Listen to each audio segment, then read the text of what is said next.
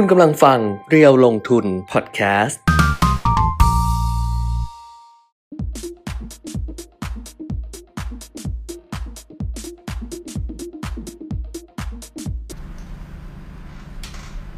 ครับ ทดสอบอีกครั้งนะครับ ได้หรือเปล่านะเพราะว่า เอ๊อยู่อยู่ไม่ก็มีปัญหาเมื่อสักครู่นี้นะครับ ก็เลยต้องขอออกแล้วก็เข้าใหม่นะครับ เข้ามาใหม่แล้ว ไม่แน่ใจอ๋อว่าก็ยังไม่ได้เหมือนกันนะครับแสดงว่าไมค์ของเราน่าจะมีปัญหาละอย่างนี้ ได้ยินไหมครับ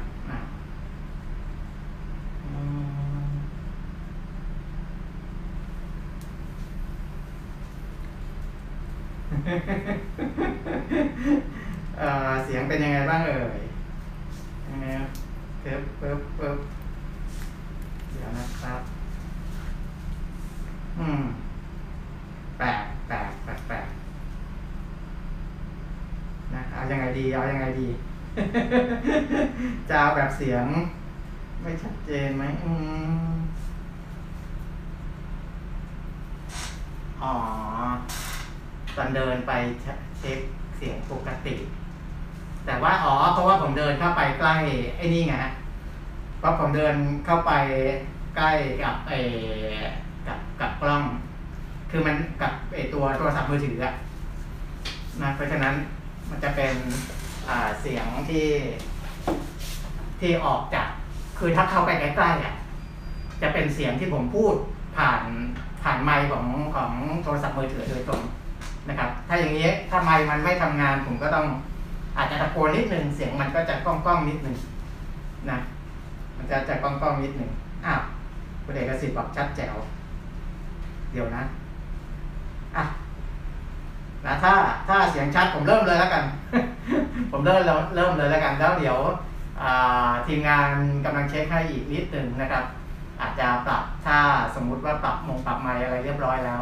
ก็เดี๋ยวค่อยเปลี่ยนไมค์แล้วกันนะครับ ช่วงนี้รายงานเรื่องของตัวเลขโควิด -19 ไปก่อนนะครับ เป็นไปตามที่ผมตั้งข้อสังเกตไว้เลยนะสำหรับในระดับโลกนะก็คือสหรัฐอเมริกาเนี่ยตัวเลขเมื่อวานนี้ที่ออกมาน้อยเนี่ยน่าจะเป็นเพราะว่าาติดเรื่องของวันเสาร์อาทิตย์นะครับ แต่ว่าวันนี้ออกมาเนี่ยมีผู้ติดเชื้อขึ้นหลักแสนปกติแล้วนะครับ ผู้ติดเชื้อทั่วโลก 522,885 คน อยู่ในสหรัฐอเมริกาเนี่ย 1 2 3 7 5 คนนะครับสูงสุดของโลกนะสำหรับผู้ติดเชื้อรายวัน และผู้ติดเชื้อสะสมก็ 36 ล้าน 780,000 คนก็สูงสุดในโลกเช่นเดียวกันนะครับรองลงมาเป็นอินเดียที่มีผู้ติดเชื้อสะสม 31 ล้าน 997,000 ก็เกือบเกือบ 32 ล้านแล้วนะ อินเดียวันนี้ก็น่าจะขึ้น 32 ล้านละนะครับ ช่วงเดี๋ยวมีรายงานถ้ามีรายงานเข้ามาของอินเดียเพิ่มเติมนี้ก็คือเอ่อ32 ล้านคนนะครับสำหรับตัวเลขสะสม สหรัฐอเมริกาเนี่ยมีผู้เสียชีวิตรายวัน 326 คน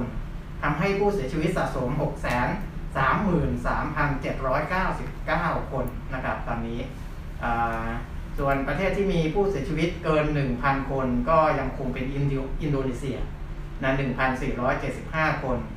อ่าทำให้ตัวเลขผู้เสียชีวิตสะสมของอินโดนีเซียเนี่ย18,571 คนนะครับ อินโดติดเชื้อเพิ่มขึ้นรายวัน 20,000นะ20,000 กับ 700 กว่าคนทำให้มีผู้ติดเชื้อสะสมเนี่ย3ล้าน6 8 6 740 คนนะครับสำหรับประเทศที่มีผู้ติดเชื้อสูงสูงเป็นสิสิบอันดับแรกของโลก วันนี้มีสหรัฐอเมริกา อิหร่าน อินเดีย สหราชอาณาจักรตุรกี รัสเซีย อินโดนีเซีย ไทยนะครับ ไทยนี่ติด top 10 แล้วก็เมื่อวานเป็นอันดับ 8 ด้วยนะครับ มาเลเซียแล้วก็ญี่ปุ่นนะ ญี่ปุ่นเนี่ยติด top 10 เพราะว่า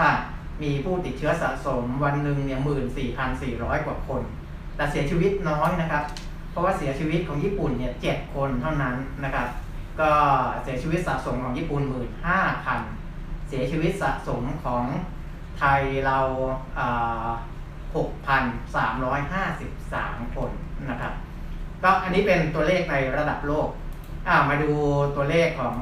บ้านเราแล้วกันนะตัวเลขของบ้านเราวันนี้มีผู้ติดเชื้อโควิดเพิ่มขึ้นอีก 19,843 คนนะครับ เป็นออยู่ข้างนอกเนี่ย19,445ในเรือนจำที่ต้องขัง398คนนะครับเห็นตัวเลขหายป่วยกลับบ้านไหมนะ22,806คนนะครับ ซึ่งสูงกว่าผู้ติดเชื้อเยอะเลยนะแต่อันนี้ก็เป็นเหตุผลที่ผมคุยกันทุกวันนะครับ เพราะว่ามีการที่จะ เป็นเป็นเป็นนโยบายในการบริหารเตียงสำหรับผู้ป่วยใหม่ๆ ที่มีเพิ่มขึ้นทุกวันทุกวันนะครับ เพราะฉะนั้นคนเก่าๆนี่อาจจะอยู่ไม่ครบ 14 วันนะหรือว่าบางคนพอตรวจเชื้อแล้วไม่พบว่ามีการแพร่กระจายก็ให้กลับไปที่บ้านแต่ว่า คุณหมอก็จะกำชับนะครับว่าถึงกลับไปบ้านแล้วเนี่ยก็ยังให้พยายามกักตัวเองนะอย่าเพิ่งออกไป ปะปนกับผู้คนอะไรอย่างเงี้ยนะครับในในสองหมื่นสองพันกว่าคนที่กลับบ้านได้ก็คงเช่นเดียวกันนะครับคือคงมีแบบหายปกติสนิทเลยล่ะบางส่วนนะครับแต่บางส่วนก็อาจจะต้องกลับไปพักรักษาตัวเองที่บ้าน แต่จำนวนที่เป็นสูงสุดนะเป็นประวัติการก็คือผู้เสียชีวิต 235 คนนะครับ 235 คนซึ่ง ก่อนหน้านี้เราไม่เคยเสียชีวิตสูงขนาดนี้นะก็ครั้งนี้เป็นครั้งแรก เมื่อวานนี้เสียชีวิต 149 วันก่อน 138นะ138 ขึ้นมาเป็น 149 วันก่อนหน้านู้น 200 กว่านะคงจะจำได้ แล้วก็ลดลงมาลดลงมาแล้วก็มาเพิ่มขึ้นมาอีกนะครับส่วนผู้ติดเชื้อเนี่ยต่ำกว่า 20,000 คนต่อเนื่องมานะอันนี้ก็ถือว่า อาจจะเป็นตัวเลขที่ก็ก็ก็ก็พอจะเข้าใจได้พอจะเข้าใจได้นะครับ เพราะว่าผู้ป่วยอาการหนักที่อยู่ในโรงพยาบาลเนี่ย5,000กว่ารายนะใส่เครื่องช่วยช่วยหายใจอยู่1,106คนประมาณนั้นนะครับเพราะนั้นก็ยังมี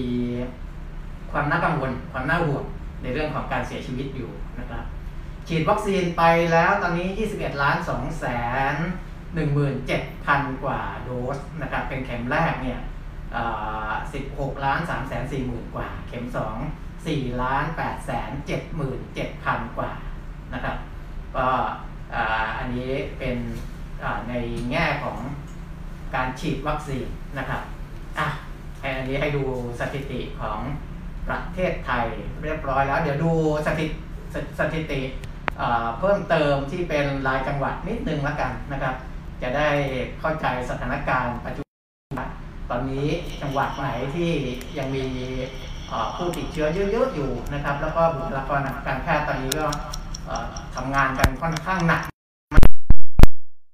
แต่ถ้ามีผู้ติดเชื้อวันหนึ่งเกิน 1,000 คนสำหรับต่างจังหวัดเนี่ยอันนั้นจะหนักเป็นพิเศษนะครับ ก็คือสมุทรสาครนะพันหกร้อยกว่าคน สมุทรปราการนี่ หนึ่งพันคนนะครับก็ก็ลดลงมาบ้างนะเกือบเกือบจะต่ำกว่าพันละนะครับแต่ก็สูงกว่าพันนิดหน่อยพันหกคน กรุงเทพนี่ยังหนักอยู่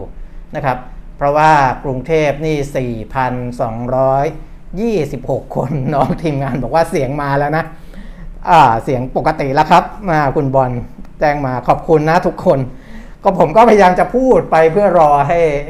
เขาแก้ไขเรื่องของเสียงนิดนึงนี่แหละนะครับ เพราะว่า มันมันจะมีปัญหาในเรื่องของสายเรื่องอะไรบ้างบางทีนะเรื่องของไม้เรื่องของสายอ่าตอนนี้มาปกติแล้วนะครับไม่ต้องมีเสียงกล้องแล้วไม่ต้องตะโกนมากแล้วนะไม่งั้นโอ้โหยิ่งจัดคนเดียว ยิ่งตะโกนนี่ไม่ไหวนะคอเคอพังหมดนะครับอ้าวเมื่อกี้บอกแล้วนะจังหวัดที่มีผู้ติดเชื้อเกิน 1,000 คนนะที่สูงมากๆก็คือสมุทรสาคร รองลงมาก็จะเป็นสมุทรปราการนะครับ ก็ก็ยังหนักอยู่นะในฝั่งของภาคตะวันออกที่เราเห็นว่าชนบุรีก็ยังเป็นพันอยู่นะครับ ก็ยังยังยังคงเกินพันนะวันนี้ตัวเลขที่ออกมาก็ประมาณ 1,005 คนนะครับ ก็ยังเกินอยู่นะก็จะมี3จังหวัดนี้แหละนะครับ ที่หลักหลักที่ค่อนข้างสูงอยู่นะก็แล้วก็กรุงเทพมหานคร ก็รักษาดูแลตัวเองกันต่อไปนะครับอะ จบในเรื่องของโควิด แล้วเดี๋ยวเราไปดูสถานการณ์เรื่องของตลาดหุ้นเงินทองคำซึ่งวันนี้มันมีการเปลี่ยนแปลงไปในลักษณะของที่มันตอบรับกับปัจจัยต่างๆ พอสมควรเลยนะครับ เพราะว่าราคาน้ำมันนี่ก็โอ้ดิ่ง แรงราคาทองคำเราเคยบอกแล้วนะก่อนหน้านี้ว่าว่ามีโอกาสที่จะปรับตัวลดลงได้นะครับ แต่ไปดูหุ้นก่อนล้วกัน ดูหุ้นก่อน หุ้นดัชนีอุตสาหกรรมดาวโจนนี่ปรับลดลงไป 106.66 ลดลง 0.3% S&P 500 ลดลง 0.09%นิดเดียวนะครับ NASDAQ ถ้าเป็น NASDAQ Composite ซึ่งเฉลี่ยทั้งตลาดเนี่ยก็บวกมา 0.16%นะครับ ในฝั่งของตลาดหุ้นยุโรปของอเมริกาเนี่ยเส้นกราฟมันจะนิ่งๆนะถ้าถ้าไปดูเส้นกราฟซื้อขายรายวันจะไม่ค่อยเปลี่ยนแปลงเยอะ เหมือนกับการรอสถานการณ์อะไรบางอย่างนะครับ ตอนนี้ว่าจะไปทางขึ้นต่อหรือมีการเทขายทำกำไรออกมามากกว่านี้ อันนี้เดี๋ยวรอดูข่าวนิดหนึ่งนะเดี๋ยวผมเล่าให้ฟังอีกที ส่วนตลาดหุ้นในฝั่งของยุโรปเนี่ยดัชนีฟุตซี่ร้อยบวกไป 0.13% DAX เยอรมนีลดลง 0.10% CAC 40 ฝรั่งเศสลดลง 0.06%ก็อยู่ในลักษณะที่ ปลี่ยนแปลงเล็กน้อยเหมือนกันนะครับ เปลี่ยนแปลงเล็กน้อย ฝั่งของเอเชียตลาดหุ้นโตเกียวดัชนีนิกเกอีบวกไป 0.3%นะ85 จุดอของหังเสงเนี่ยบอกไป 0.4% CSI 300 นะครับเซี่ยงไฮ้เซินเจิ้นของจีนเนี่ยลดลง 0.25%นะครับ ก็ประมาณนี้จะเห็นว่าในในตลาดทั่วโลกตอนนี้เหมือน รอดูสถานการณ์อะไรบางอย่าง ดัชนีจะเคลื่อนไหวในช่วงแคบๆนะครับเพราะฉะนั้นปัจจัยที่จะส่งผลกับตัวหุ้นหลักๆ ตอนนี้น่าจะเป็นเรื่องของผลการดำเนินงานที่ออกมาเป็นหลักเลยนะครับเพราะว่าตอนนี้กำลังอยู่ในเทศกาลแจ้งผลการดำเนินงานไตรมาสที่ 2 สิ้นสุด 30 มิถุนายน 2564 เนี่ยนะครับซึ่งถ้าบริษัทไหนออกมาดีก็จะมีแรงซื้อเข้ามาประมาณนั้นนะครับ มาดูตลาดหุ้นไทยนะครับ เช้าวันนี้เปิดทำการซื้อขายมาแล้ว 21 นาที ก็ดัชนีเป็นบวกตลอดนะครับ ต่ำสุด 1,540 สูงสุด 1,546 นะ บวกไป 5 จุดตอนที่สูงสุด ตอนนี้ 1,543.85 นะครับเป็น 1,545 ละ 1,545.00 บวกไป 4.81 จุด มูลค่าการซื้อขาย 12,600 กว่าล้านนะครับ เซ็ต50 บวกไป 1.66 จุด 923.17 มูลค่าคือการซื้อขายของเซ็ต50 นี้ 5,892 ล้านบาทนะครับ ก็เดี๋ยวเราไปดูหุ้นที่ซื้อขายมากประจำวันกันนะครับ จะได้รู้ว่าในอารมณ์ของนักลงทุนตลาดหุ้นวันนี้เนี่ยเขาซื้อขายหุ้นอะไรกัน นะครับอันดับหนึ่งเป็น K-Bank ราคาลดลงไป1บาท50 สตางค์ลดลง 1.38%นะครับ K-Bank นะ เป็นตัวเดียวในหุ้นท็อป 10 ที่ราคาปรับลดลง นอกนั้นบวกหมดเลยนะครับ ซึ่งออย่างปตท PTTGC เนี่ยบวกไปถึง 2.6%บาท 50 สตางค์หรือว่า 59 บาท 50 นะครับ ราคาล่าสุด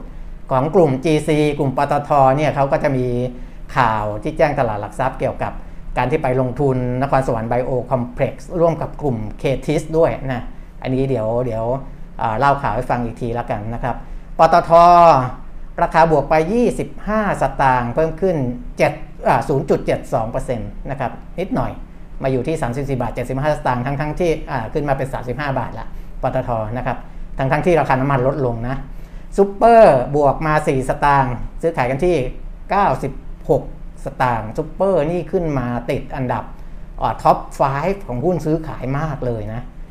อันดับถัดมาเป็น7 Up นะครับ ราคาลดลงไปอีก 1 สตางค์ตอนนี้ 1 บาท 15 สตางค์ PSL ราคาบวกแรงเลย 5%นะครับ1บาท 10 สตางค์มาซื้อขายที่ 23 บาท 20 สตางค์ InTouch บวกมา 4%กว่า 2 บาท 75 สตางค์ มาอยู่ที่ 66 บาท InTouch แล้วก็กราฟนะผู้ถือหุ้นใหญ่ของ InTouch เนี่ยราคาก็บวกมา 2% 75 สตางค์นะครับมาซื้อขายกันที่ 39 บาท CPF ราคายืนอยู่ที่ 26 บาท 50 สตางค์แล้วก็ NCAP ราคา 13 บาท 20 สตางค์เพิ่มขึ้น 70 สตางค์5บาทอ่า5.6%ไม่ใช่ 5 บาท เพิ่มขึ้น 70 สตางค์60 สตางค์70 สตางค์แล้วแถวเนี้ยเพิ่มขึ้นประมาณ 5%นะครับ NCAP จะเห็นว่าในหุ้นซื้อขายมากวันนี้ส่วนใหญ่ ราคาจะปรับขึ้นค่อนข้างเยอะนะครับค่อนข้างเยอะอบางตัวก็จะมีข่าวเข้ามาเกี่ยวข้องด้วย ไปดูข่าวของ PTTGC นิดหนึ่งนะครับ ซึ่งราคาหุ้นเขาซื้อขายเยอะด้วยนะ แล้วก็ราคาหุ้นก็ปรับตัวเพิ่มขึ้นค่อนข้างมีในยะสำคัญนะครับ บริษัท PTT Global Chemical จำกัดมหาชน หรือว่า PTTGC ขอแจ้งให้ทราบว่านะตามที่ที่ประชุมคณะกรรมการบริษัท Nature Work ซึ่งบริษัท GC International Corporation ซึ่งเป็นบริษัทย่อยของ PTTGC เนี่ยเข้าไปถือหุ้นในสัดส่วนร้อยละ 50นะครับแล้วก็บริษัท Cargill Incorporate ถือหุ้นร้อยละ 50 ได้มีมติอนุมัติให้ NatureWorks ลงทุนโรงงานพลาสติกชีวภาพ polylactic acid นะ PLA นะครับแห่งที่ 2 ที่โครงการนครสวรรค์ Biocomplex ประเทศไทย โดยที่โครงการดังกล่าวใช้น้ำตาลจากอ้อยเป็นวัตถุดิบหลักเพื่อผลิต lactic acid นะครับซึ่งนำไปใช้เป็นวัตถุดิบในการผลิต PLA 75,000 ตันต่อปีนะการลงทุนดังกล่าวทำให้เกิดการต่อยอดสร้างมูลค่าเพิ่มกับวัตถุดิบทางการเกษตรของประเทศไทย ตอบสนองการขยายตัวของตลาดสอดคล้องกับกลยุทธ์ไบโออีโคโนมีของประเทศ และกลยุทธ์การขยายการลงทุนในธุรกิจเคมีพันธุ์เพื่อสิ่งแวดล้อมของบริษัทนะครับ ซึ่งจะคาดว่าคาดว่านะจะสามารถเปิดดำเนินการเชิงพาณิชย์ได้ภายในปี 2567 แต่ว่าการก่อสร้างเนี่ยทางเคทิสกับทาง GGC ซึ่งเขาก็ทำลงทุนในสาธารณูปโภคที่นครสวรรค์ไบโอคอมเพล็กซ์เนี่ยบอกว่า ต้นปีหน้าก็จะเริ่มสร้างแล้วนะ จะเริ่มสร้างแล้ว แต่ว่าจะแล้วเสร็จแล้วก็เปิดดำเนินการผลิตเชิงพาณิชย์ได้เนี่ยภายในปี 2567 ก็ใช้เวลาก่อสร้างประมาณนี้นะครับ 65 66 67 เริ่มนำผลิตภัณฑ์ออกสู่ตลาดได้นะครับ อันนี้ก็เกี่ยวข้องกับเรื่องของข่าวสารที่แจ้งตลาดหลักทรัพย์ เช่นเดียวกับทาง KTIS แล้วก็ GGC ที่แจ้งเข้ามานะครับ KTIS กับ GGC เนี่ยเขาร่วมกันตั้งบริษัทขึ้นมานะครับที่ชื่อว่า G GKBI GKBI ก็คือ GGC KTIS Bio Industrial นะครับ อันนี้จะไปลงทุนทางด้านสาธารณูปโภคต่างๆนะ แล้วก็มี KTIS เนี่ยเขามี KTIS Complex อยู่ที่นั่นด้วยนะครับ อยู่ที่นครสวรรค์ ไอตัวของไบโอคอมเพล็กซ์หรือว่านครสวรรค์ไบโอคอมเพล็กซ์เนี่ยก็อยู่ใกล้ ๆ กัน นะครับเพราะฉะนั้นเวลาจะเอาน้ำอ้อยเอาอะไรมาใช้เนี่ยก็จะมีการส่งต่อเข้ามาที่โครงการไบโอคอมเพล็กซ์นี้ได้ง่ายนะครับ GKBI เนี่ยลงทุนครึ่งต่อครึ่งระหว่าง KTIS กับ GGC นะครับก็ชี้แจงมาเหมือนกันนะบอกว่าจะมีการลงทุนเพิ่มเติมในเฟส 2 มูลค่าโครงการ 1,430 ล้านบาทนะครับเงินลงทุนดังกล่าวจะมามาจากแหล่งเงินกู้ 715 ล้าน แล้วก็ที่เหลือก็เป็นเงินทุนของแต่ละฝ่ายลงครึ่งครึ่งมา GGC ลงครึ่งหนึ่งแล้วก็ KTIS ลงครึ่งหนึ่งในกลุ่มนะ300ฝ่ายละ 375.5 ล้านบาท รวมๆ แล้วก็ 1,430 ล้านบาท จะทำอะไรบ้าง 1,430 ล้านบาทนะก็จะมีระบบส่งไฟฟ้าจากโครงการนครสวรรค์ไบโอคอมเพล็กซ์เนี่ยมายังตัวตัวโรงงานที่จะสร้างใหม่ของ Nature Work นะครับระบบสำรอง ระบบผลิตไอ้น้ำพักไอ้น้ำเนี่ยกำลังการผลิต 85 ตันต่อชั่วโมง ระบบกักเก็บไอ้น้ำนะครับระบบผลิตน้ำดีน้ำปราศจากแร่ธาตุอะไรพวกนี้เป็นสารณูปโภคต่างๆ รวมทั้งระบบละลายน้ำตาลด้วยนะน้ำตาลนี่ 570 ตันต่อวันก็ไม่น้อยนะครับจะเริ่มดำเนินการก่อสร้างได้ตั้งแต่วันที่ 1 มกราคม 2565 เป็นต้นไปนะครับอย่างที่ผมบอกเริ่มก่อสร้าง 1 มกราคม65นะแล้วก็ก่อสร้างไป 65 66 67 เริ่มมีผลิตภัณฑ์ออกขายสู่ตลาดได้นะครับ แต่ว่าในแง่ของการรับรู้รายได้ของทาง GKBI หรือทางทางกลุ่ม KTIS กับ GGC อาจจะมีการทยอยรับรู้เข้ามาในระหว่างการก่อสร้างนะครับอะก็อันนี้อัปเดตให้ฟังกัน เพราะว่ามันก็เกี่ยวข้องกับหุ้นที่มีการซื้อขายใน 10 อันดับแรกด้วยนะแล้วก็อาจจะไปเกี่ยวโยงกับหุ้นที่เกี่ยวเนื่องด้วยอย่างเคทิส นะราคาหุ้นก็บวกขึ้นมา 4% 25 สตางค์ตอนนี้ 6 บาท 35 สตางค์ละนะครับบวกมา 4%ส่วน GGC ไปด้วยไหมเดี๋ยวขอดูหุ้น GGC นิดนึงว่าไปกันทั้งกลุ่มหรือเปล่านะครับ GGC บวกมา 2% 20 สตางค์ ตอนนี้ซื้อขายกันที่ 10 บาท 40 สตางค์ อะ ประมาณนี้นะครับ อันนี้ก็เป็นเรื่องของตลาดหุ้นไทยนะครับ ส่วนอัตราแลกเปลี่ยนเงินบาทต่อดอลลาร์สหรัฐ วันนี้นะล่าสุดนี่ก็ยังทรงๆ อยู่แถวแถว33 บาท 45 สตางค์ต่อ 1 ดอลลาร์สหรัฐ อาจจะแข็งค่าขึ้นนิดหน่อยนะนิดหน่อยนะครับ แต่ที่น่าสนใจคือในเรื่องของราคาน้ำมันกับราคาทองคำเนี่ยนะครับค่อนข้างที่จะเปลี่ยนแปลงพอสมควร นะเมื่อวานนี้โอ้ปรับราคาทองคำกันอุตลุดเลยนะสำหรับสมาคมขาทองคำปรับนี่เมื่อวานปรับกี่รอบล่ะหนึ่งสองสามสี่ห้าห้ารอบนะห้ารอบ วันนี้ราคาซื้อขายเนี่ยสองหมื่นเจ็ดพันสี่ร้อยห้าสิบสองหมื่นเจ็ดพันห้าร้อยห้าสิบนะครับ ก็ลดลงจากเมื่อวานหนึ่งร้อยบาทต่อทองคำหนึ่งบาทนะครับ ราคาในตลาดโลกเนี่ยมีบางช่วงนะที่ลดลงไปต่ำกว่า 1,700 เหรียญสหรัฐต่อออนซ์นะครับ เมื่อวานบอกแล้วนะว่าว่าจะมีบางช่วงผมดูของวันก่อนอ่าคือถ้าวันก่อนนู้นอะเคยมีต่ำกว่า 1,700 แต่เมื่อวานนี้พอดีดเหนือ 1,700 ขึ้นมาแล้วก็ไม่ต่ำนะไม่ต่ำเพราะว่าต่ำสุดเนี่ย1,730 นะครับเหรียญ ในเชิงของบทวิเคราะห์ราคาทองคำเนี่ยตอนนี้ในในเชิงปัจจัยพื้นฐานเนี่ยค่อนข้างที่จะดูมันมันก็จะสอดรับไปแล้วนะครับตอบรับเรื่องของค่าเงินดอลลาร์ที่แข็งค่าขึ้นนะตอบรับกับเรื่องที่คนเริ่มมาหันมาลงทุนสินทรัพย์เสี่ยงมากขึ้นนะครับ เพราะว่าดูได้จากอัตราผลตอบแทนตลาดพันธบัตรตอนนี้ก็เพิ่มขึ้นนะนั่นนั่นนั่น แสดงว่าก็เริ่มมีการขายพันธบัตรมาลงทุนสินทรัพย์เสี่ยงมากขึ้น พันธบัตร 10 ปีตอนนี้ไป 1.33%ต่อปีแล้วนะต่ำสุดเนี่ยต้นเดือนอไม่ก็วันที่ประมาณวันที่ 3 1.19 นะครับ ตอนนี้กระโดดขึ้นมา 1.33 นะครับ วันที่9ก็คือเมื่อวานนี้สำหรับตลาดของพันธบัตรของสหรัฐนะครับ นั่นแสดงว่าเริ่มมีการปรับตัว นะเม็ดเงินก็ไม่ค่อยเข้าไปพักในสินทรัพย์ปลอดภัยเท่าไหร่แล้วราคาทองคำก็เช่นเดียวกัน ก็เริ่มมีการตอบรับกับประเด็นเหล่านี้นะครับ แต่ว่าพอปัจจัยพื้นฐานมันเริ่มตอบรับแล้วเนี่ยในเชิงเทคนิคก็จะมามีเป็นปัจจัยสำคัญในเรื่องการซื้อขายทองคำนะครับ ซึ่งทาง YLG Bullion International เขาวิเคราะห์ไว้ว่าถ้าราคาทองคำในตลาดโลกเนี่ยยังไม่อ่อนตัวหลุดแนวรับ ในโซน 1,723 ถึง 1,717 ดอลลาร์ต่อออนซ์ก็อาจจะมีแรงซื้อเข้ามาพยุงราคาทองคำไว้นะครับแล้วก็มีโอกาสที่ราคาเนี่ยจะดีดกลับได้ในช่วงสั้น ๆ อันนี้พูดถึงในช่วงสั้นในเชิงเทคนิคนะแต่ในเชิงของเอ่อการลงทุนที่ระยะกลางระยะยาวเนี่ยก็อาจจะต้องรอดูปัจจัยต่างๆ เพิ่มเติมอีกนิดหนึ่งนะครับนี่เป็นเรื่องของราคาทองคำส่วนราคาน้ำมันนะครับ ที่ปรับลดลงมา แล้วเนี่ยเช้านี้อาจจะขึ้นนิดนิดหน่อยนะครับก็คือ West Texas เพิ่มขึ้นมานิดหนึ่ง 0.5% Brent เพิ่มขึ้น 0.23%แต่ว่าก่อนหน้านี้ลงมาแรงนะ West Texas นี่ลงจาก 74 เหรียญสหรัฐต่อบาร์เรลลงมาเหลือแค่ 66.8 แค่นั้นเอง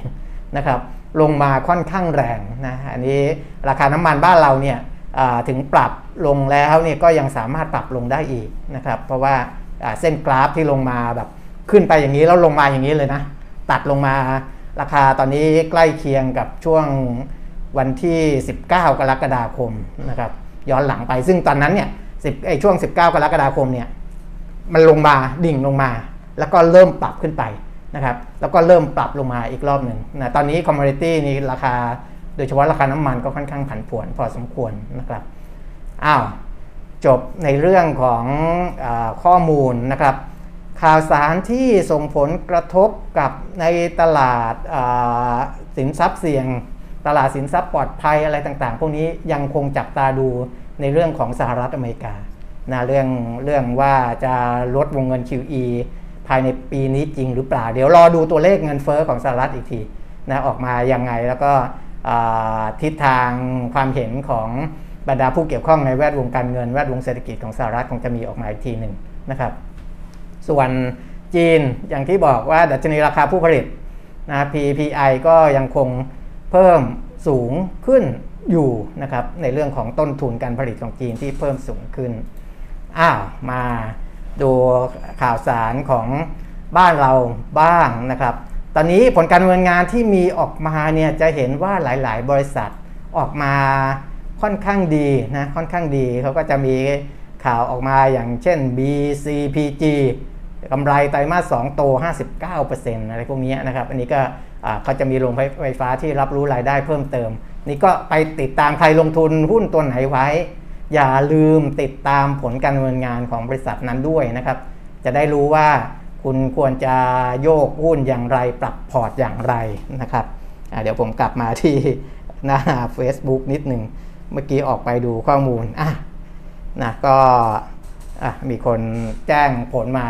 นะครับ เรื่องเสียงเรื่องอะไรคงไม่น่าจะมีปัญหาแล้วล่ะ ไปดูเรื่องของอเดี๋ยวเดี๋ยวผมจะให้ดูตัวหนึ่งนะครับ เป็นเป็นปัญหาที่หลายคนเจอเหมือนกันนะครับ แต่อาจจะยังไม่ถลำลึกนะในเรื่องของการได้รับเมสเซจที่มีเข้ามาแปลกๆนะครับ แต่ว่าเดี๋ยวไปดูหุ้นเข้าตา5โบรกเกอร์กันก่อนนะครับ ไปดูหุ้นเข้าตา5โบรกเกอร์กันก่อน ว่าวันนี้ หุ้นอะไรเข้าตาบ้างนะครับอ่าลองดูนะครับ นี่คือหุ้นเข้าตา5โบรกเกอร์จะเห็นว่าเดี๋ยวนะผมไปที่ไลฟ์นิดนึงออกจากไลฟ์ไปอีกแล้วพอดีอ่านี่ขึ้นมาแล้วนะครับ ที่หน้าจอนะในหุ้นที่เป็นปัจจัยพื้นฐานจะเห็นได้ว่า มีการแนะนำหุ้น PTT GC มาด้วยนะครับของบอลเอเชียเวลกับคิงฟอร์ดนะนี่ก็แนะนำแล้วก็มี Trinity ด้วยนะ PTT GC อันนี้น่าเป็นการแนะนำก่อนที่จะมีข่าวเรื่องที่เขาชี้แจงเรื่องเรื่องเรื่อง Nature Work ด้วยนะนะครับน่าจะเป็นเรื่องของผลการดำเนินงานผลประกอบการด้วยนะครับแล้วก็มีบ้านปูที่เด่นๆ นะครับจาก Asia Wealth Asia Wealth แล้วก็ Kingsford นะทีนี้ไปดูทางด้านเทคนิคบ้างนะครับไปดูหุ้นเข้าตา 5 โบรกเกอร์ที่มาทางด้านเทคนิคนะก็จะมีหลายตัวนะแต่ละบริษัทบางบริษัทก็จะแนะนำหลายตัว แล้วก็เราจะมีราคาแนวรับแนวต้านให้นะครับสุก็จะคัดมาเนี่ยจะเห็นว่าอย่างหลายๆ บริษัทเลยนะครับ ก็ อันนี้อาจจะไปดูเองนะพอดีผมดูจากหน้าจอไลฟ์เนี่ยตัวจะเล็กนิดหนึ่งอ่าคืนให้ดูอย่างนี้นะครับแล้วก็ลองเปรียบเทียบกันดูเราก็จะเห็นได้ว่าบางหุ้นเนี่ยอาจจะไปสอดรับหุ้นในเชิงปัจจัยพื้นฐานด้วยนะแล้วก็ลองใช้กรอบนี้ตัดสินใจลงทุนอยู่สำหรับคนลงทุนระยะสั้นนะครับอ่าทีนี้มาดูตัวที่ผมอยากจะเอามาคุยกันวันนี้นะครับ หลายคนคงจะเคยได้รับเมสเซจแปลกๆนะเช่นว่าคุณมีเงินเข้าบัญชี 1 0 0 0 0แสนบาท หรืออะไรอย่างเงี้ยนะหรือคุณได้รับนู่นนี่นั่นนะครับ มันไอ้พวกเนี้ยมันเป็นมันควรจะต้องระมัดระวังอะไรอย่างไรนะครับ ทางเราเรียกว่าเป็นอะไรล่ะเดี๋ยว เดี๋ยวให้น้องเขาเปิดขึ้นให้ดูนะครับ ศูนย์ปราบปราม อาชญากรรมเทคโนโลยีสารสนเทศนะก็เขาก็ทำเป็นภาพขึ้นมาให้ดูง่าย ๆนะครับ อันนี้เดี๋ยวเราดูไปด้วยกัน และใครที่เคยเจอข้อมูลอย่างนี้ ลองส่งคอมเมนต์เข้ามานะครับ ว่าเคยเจอไหมซึ่งผมเนี่ยเจอหลายข้อความเลยนะ ลองไปดูข้อความแรกนะครับ ข้อความแรกบอกว่า คุณมีเงินเข้าแล้ว1 0 0 0 0แสนบาท แล้วก็ให้คลิกไปเนี่ยนะจะก็จะมี https แล้วก็ให้คลิกเข้าไป ใครเคยเจอข้อความแบบนี้บ้างนะครับ ส่งเข้ามาในคอมเมนต์ได้ อันนี้ผมเจอนะผมเจอ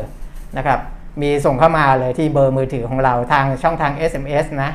แต่ว่าข้อความเขาจะมาก็คืออยู่ในกรอบขาวๆนั่นนะไอ้ส่วนกรอบสีเหลืองๆเนี่ย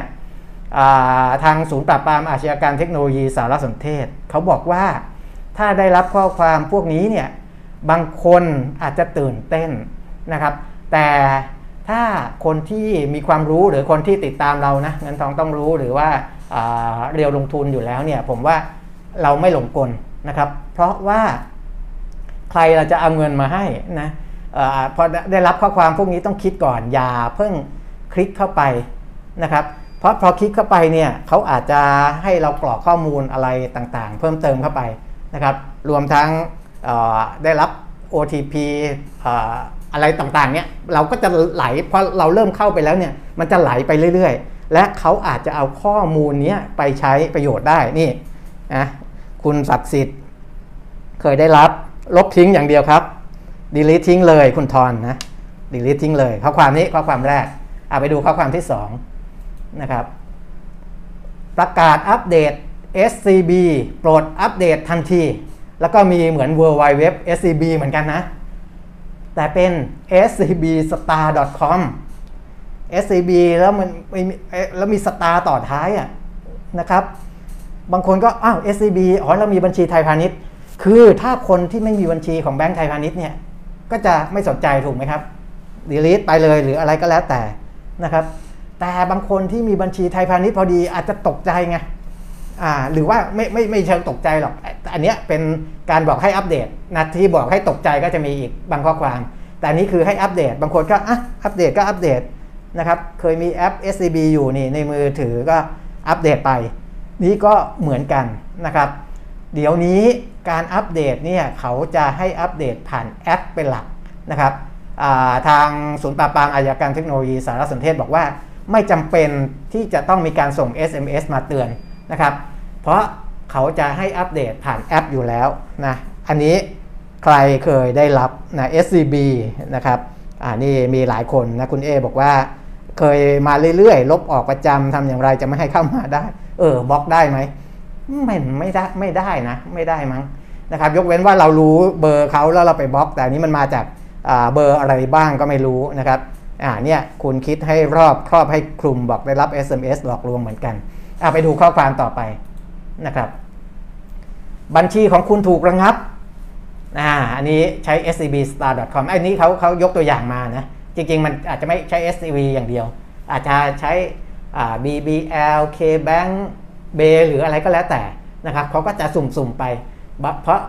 มันไม่แน่ใจว่าคนที่ได้รับ SMS อย่างเงี้ยจะใช้บัญชีแบงก์อะไรบ้าง มันอาจจะไปแจ็คพอตนะไปเจอคนที่ใช้บัญชีของแบงก์นั้นพอดีเห็น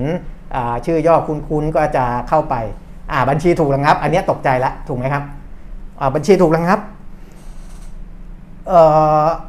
ถ้าเห็นอย่างนี้ทางศูนย์ปราบปรามอาชญากรรมเทคโนโลยีสารสนเทศบอกว่าให้ดูดีๆนะดูชื่อเว็บก็รู้ว่ามันเป็นของปลอมนะครับ SCB Star อะไรอย่างเงี้ยนะครับ แล้วก็วิธีการก็คือบล็อกนะวิธีการนี่ไงคนแนะนำแล้ว นะครับทำอย่างไรที่จะไม่ให้ได้รับอีกก็คือบล็อกไปนะครับนี่เดี๋ยวนะ มีคนแนะนำมาคุณบอลบอกว่าบล็อกได้ครับ กดไปตรง info ข้อความแล้วกดบล็อกข้อความนี้ แล้วลบทิ้งอย่าไปกดที่ลิงก์ล่ะอ่านะครับก็คือบล็อกอันนี้ไป ถ้าเขาจะไปหาหาเบอร์ส่งเบอร์อื่นเนี่ยก็ก็ค่อยทำวิธีนี้อีกทีหนึ่งบล็อกได้นะครับ แล้วก็คุณวุฒิบอกว่า บล็อกได้มันก็ใช้เบอร์ใหม่ส่งอีเมลมาตลอดนะครับ แต่ยังไงก็ตามก็บล็อกไปก่อนนะครับ คุณทิพวรรณบอกว่ารับบ่อยมากแต่ไม่เคยกดดู เพราะว่าฟังเรียวลงทุนไม่หลงกลนะครับอ้าวอันนี้ข้อความหนึ่งข้อความต่อไปบอกว่า เงินช่วยเหลือของคุณเข้าบัญชีแล้วนะอันนี้ผมได้รับมาสองสาครั้งละบางทีก็คุณได้รับเงินช่วยเหลือ 1,000 บาท ผมก็เอ๊ะทำไมผมต้องได้รับเงินช่วยเหลือ 1,000 บาทก็งงๆเหมือนกันนะครับ อะไรอย่างเงี้ยเข้าบัญชีแล้วแล้วก็ให้กดไปเช็คที่นี่นะซึ่งอันนี้เราต้องเอะใจก่อนว่า เอ้ย มันเข้าบัญชีเราแล้วทำไมต้องไปกดตรงนี้นะกดไปก็แจ็คพอตเลยนะทีนี้มันก็จะเขาก็จะให้กรอกข้อมูลข้อมูลนู่นนี่นั่นนะครับ เราก็อาจจะนี่คุณอภิชาติถามว่าถ้ากดเข้าไปแล้วจะเป็นยังไงนะครับเขาก็จะให้กรอกข้อมูลเนี่ยยืนยันข้อมูลนู่นนี่นั่นอ่าแล้วก็จะเอาข้อมูลเราเนี่ย ไปใช้ในการแฮ็กบัญชีเราอีกทีหนึ่งนะครับศูนย์ปราบปรามอาชญากรรมเทคโนโลยีเขาเขาเตือนไว้อย่างนั้น ว่ามีโอกาสถูกแฮ็กได้ในภายหลังนะหลังจากที่เราให้ข้อมูลไปแล้วอ่าลองดูข้อความต่อไปเนี่ยฟรีเงินสดดาวน์โหลดสูงสุด 50,000 บาทนะเห็นคำว่าฟรีเนี่ยบางคนชอบของฟรีไงนะครับชอบของฟรีไงแล้วก็เเงินก็ไม่ใช่น้อยๆนะห้าหมื่นนะครับ ฟรีดาวน์โหลดได้ 50,000 แค่กดเข้าไปคุณก็จะได้เงินฟรีๆห้าหมื่นแล้ว คืออันนี้ถ้าเป็นชาวบ้านทั่วๆไปเนี่ยเขาอาจจะไม่เข้าใจนะไม่เข้าใจ แต่ว่าทาง PCT เขาบอกว่าข้อความลักษณะนี้มักจะชวนให้เล่นการพนันนะมักจะชวนให้เล่นการพนัน มันเป็นเขาก็เขาเขาก็จะเขียนโปรแกรมไว้นะที่ ไปให้เครดิตเราแล้วก็เดี๋ยวจะมีการกลไกที่จะให้เราใส่เงินเข้าไปอะไรอย่างเงี้ยนะครับอะก็อันนี้ก็เป็นอีกหนึ่งข้อความอะข้อความต่อไป เครื่องของคุณติดไวรัส อันนี้ไม่เกี่ยวกับเรื่องของบัญชีล้วนะพยายามจะเอาเรื่องเรื่องโทรศัพท์มือถือของคุณเนี่ยมาหลอกนะครับ เพราะว่าบางคนโทรศัพท์มือถือเริ่มเออเออละนะอาจจะอ่า มันอาจจะมีปัญหาด้วยตัวเครื่องของมันเอง เราก็จะรู้สึกว่าเอ้ยมันจริงหรือเปล่านะมันติดไวรัสจริงหรือเปล่านะครับ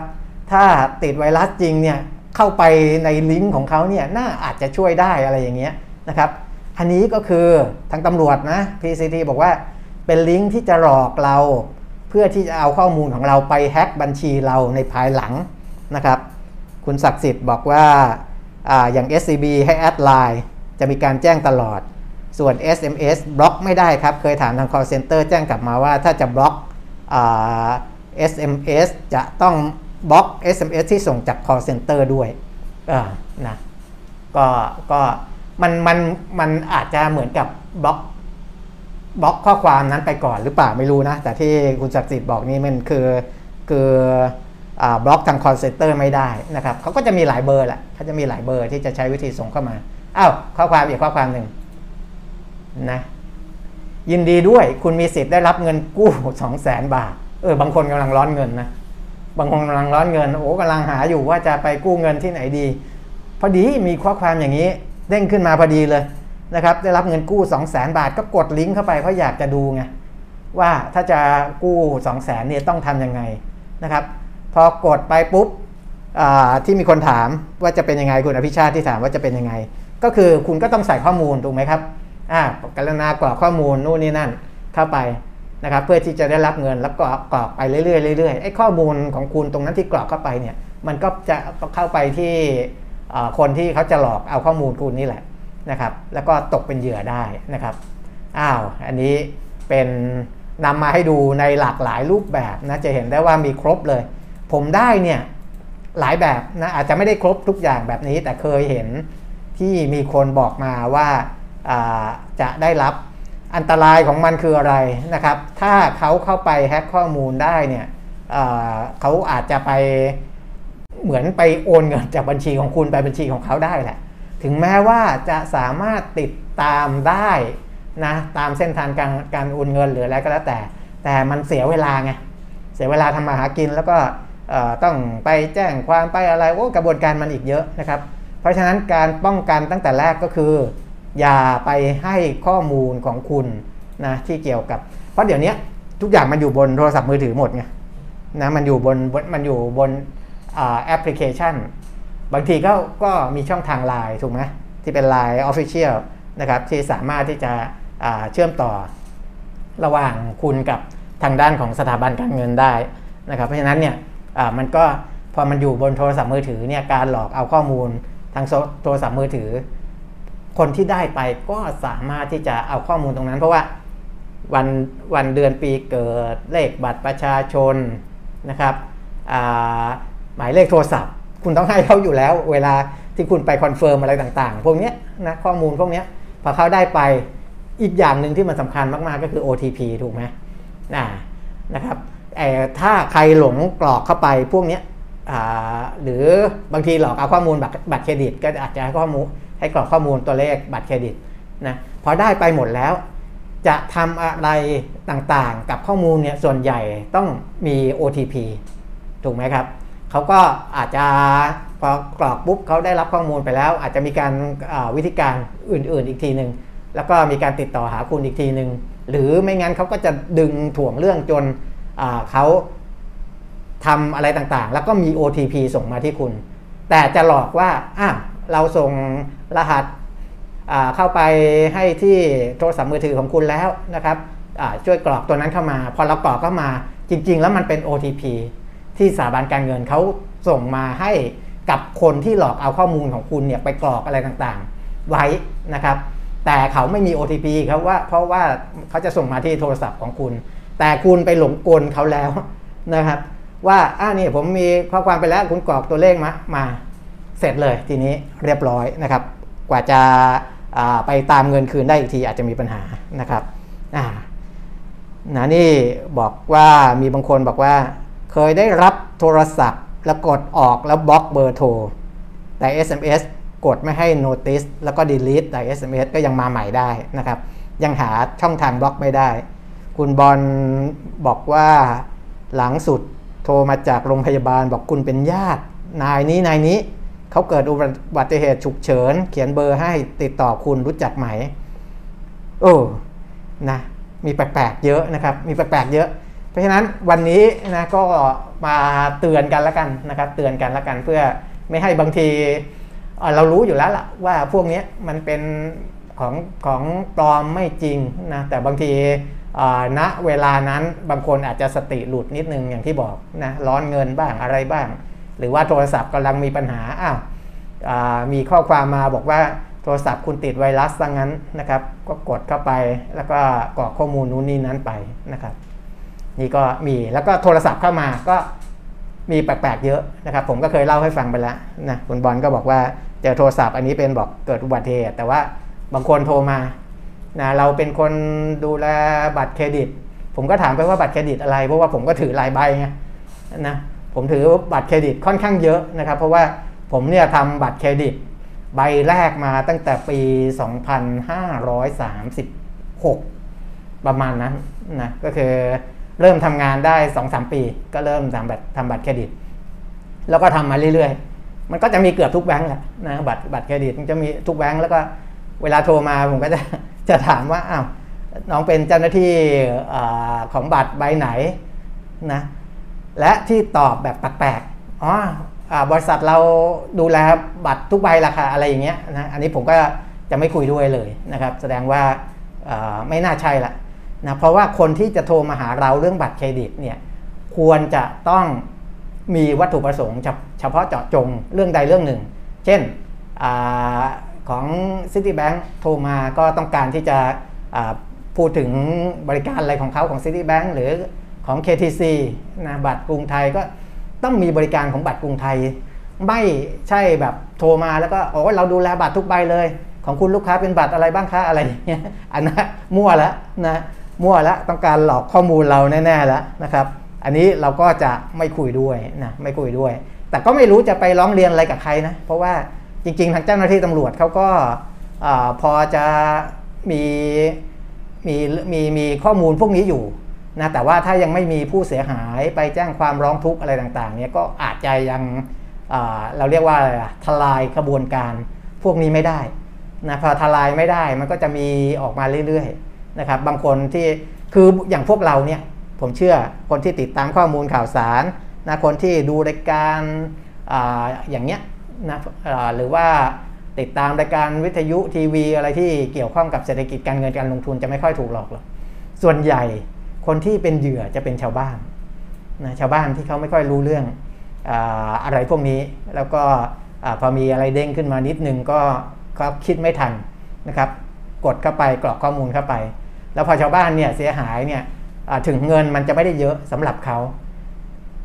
ไม่ไม่ไม่ได้เยอะสำหรับสำหรับคนในในในกลุ่มหนึ่ง แต่ว่ามันอาจจะเยอะมากสำหรับเขานะครับ หลอกเงินเนี่ยบางทีหลักหมื่นเนี่ยก็ทำให้ให้ ชาวบ้านทั่วๆไปเดือดร้อนได้แล้วนะครับนะอันนี้ก็เป็นนำมาฝากกันสำหรับวันนี้แล้วกันนะครับสำหรับวันนี้แล้วกัน ส่วนใน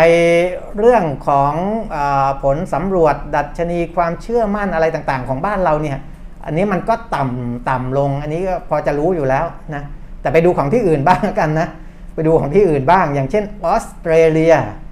นะออสเตรเลียเนี่ยเขามีการ สำรวจดัชนีภาวะธุรกิจ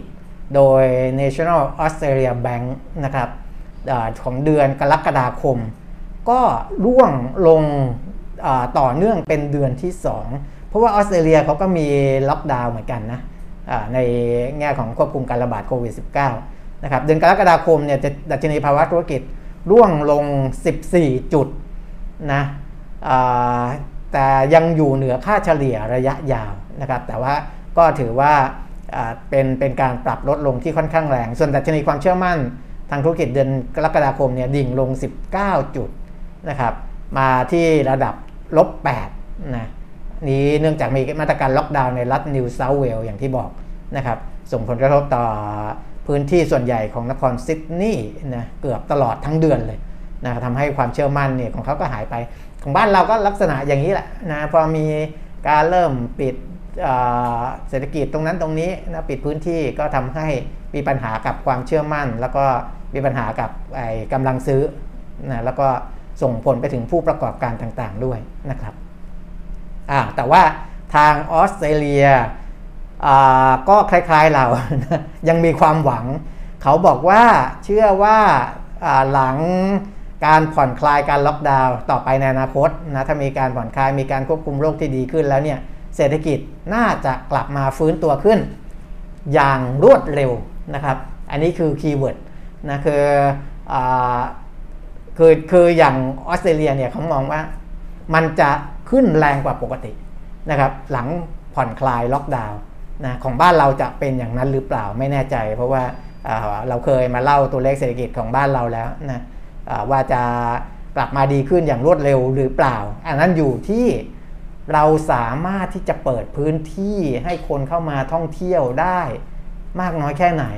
นะครับ จะเป็นตัวสำคัญตัวหนึ่งเลยแหละนะว่าจะทำให้เศรษฐกิจเราสามารถที่จะฟื้นได้เร็วแค่ไหนในอ่าโดยความหวังของเราก็อยู่ไตรมาสสี่นะไตรมาสสี่ปีนี้นะครับช่วงนี้ยังไม่ต้องหวังอะไร เพราะว่าตัวเลขติดเชื้อยังอยู่ระดับนี้ตัวเลขผู้เสียชีวิตยังสูงแบบนี้นะครับ ตอนนี้ก็ อยู่ในลักษณะของการประคองตัวไปก่อนนะก็คือเก็บตัวอยู่ในบ้านไม่ออกไปปะปนกับคนอื่น มากมายเพื่อที่ไม่ไม่ไปเพิ่มภาระทางด้านสาธารณสุขนะครับอ้าวนะวันนี้เน้นเรื่องเหล่านี้แล้วกันนะครับ ก็น่าจะครบถ้วนแหละ เดี๋ยวเอาไว้พรุ่งนี้คุณแก้มมาจัดปกติจะได้มาคุยกันเรื่องอื่น ๆ อีกทีหนึ่งนะครับ ก็ขอบคุณทุกคนที่ติดตามไลฟ์ของเรานะครับ วันนี้ไปแล้วนะครับ สวัสดีครับ